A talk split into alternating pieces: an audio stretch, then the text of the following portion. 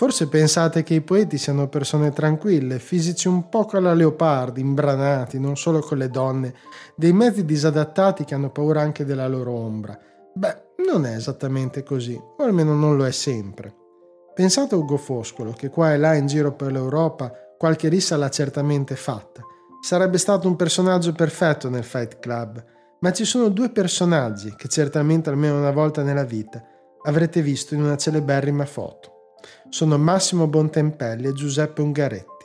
È l'8 agosto 1926 e sono nel parco della Villa Romana di Luigi Pirandello, ma c'è un antefatto. Bontempelli, qualche giorno prima, si era precipitato al caffè Aragno, storico luogo di ritrovo della capitale, e aveva mollato al poeta del Porto Sepolto un sonoro schiaffone, reo di avere scritto sulle colonne del Tevere un articolo ben poco lusinghiero nei suoi confronti.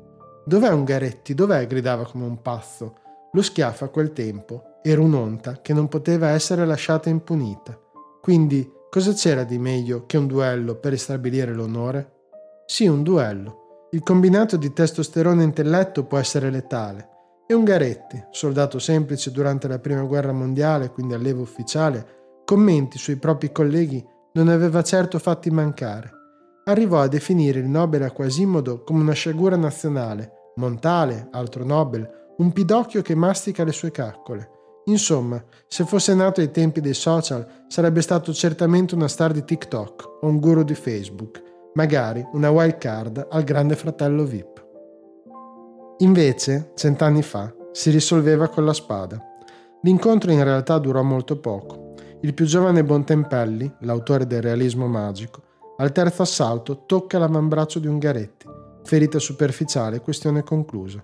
Onore salvato e tutto il resto. Probabilmente è più interessante il significato simbolico dell'operazione, con il più giovane scrittore che sfida a duello il mostro sacro e ne esce vincitore davanti a una schiera di fotografi e giornalisti. Costume più che cultura, ma qualcosa di simile succede anche adesso. Il fascino però della lotta ha ancora i suoi cultori come dimenticare l'editore Tullio Pironti di Napoli, da poco scomparso, uno che il pugilato lo faceva davvero e il naso rotto ce l'aveva davvero. Nel mentre, con l'omonima casa editrice, ha portato in Italia autori del calibro di Don DeLillo e Bret Easton Ellis, mitica, questa volta sì, l'asta con il colosso Mondadori per accaparrarsi meno di zero, ma raffinato anche editore di poesia, per esempio con la pubblicazione di Roberto Roversi. La carriera non è stata certo quella di Mohammed Ali, non volava come una farfalla e non pungeva come un'ape, niente Fraser o Sonny Liston, ma certamente un ottimo pugile e davvero un grande e coraggioso editore. Perché, siamo sinceri, il fascino del farabotte è evidente, se te lo puoi permettere. Una scazzottata ogni tanto per il gusto della lotta, per quello di ancestrale che c'è nell'epica della lotta, non è affatto male a poterselo permettere. Non sarebbero piene le palestre pugilistiche se così non fosse, ma questo sotteso lo racconta davvero bene un poeta italiano emergente, il siciliano Giuseppe Carracchia. Che un pugno possa o non possa niente può sembrare assurdo, ma non è assurdo. Fatevelo infine dire, non è solo un'idea che ti prende, appena prima che dalla notte si precipiti più sotto e si faccia finalmente a botte. Il pugno può fallire o non fallire, andare a segno o rimanere nel vuoto, e certamente questo si sposa bene con la poesia, che è fatta di mille fallimenti e che ogni tanto ha bisogno del proprio sfogo.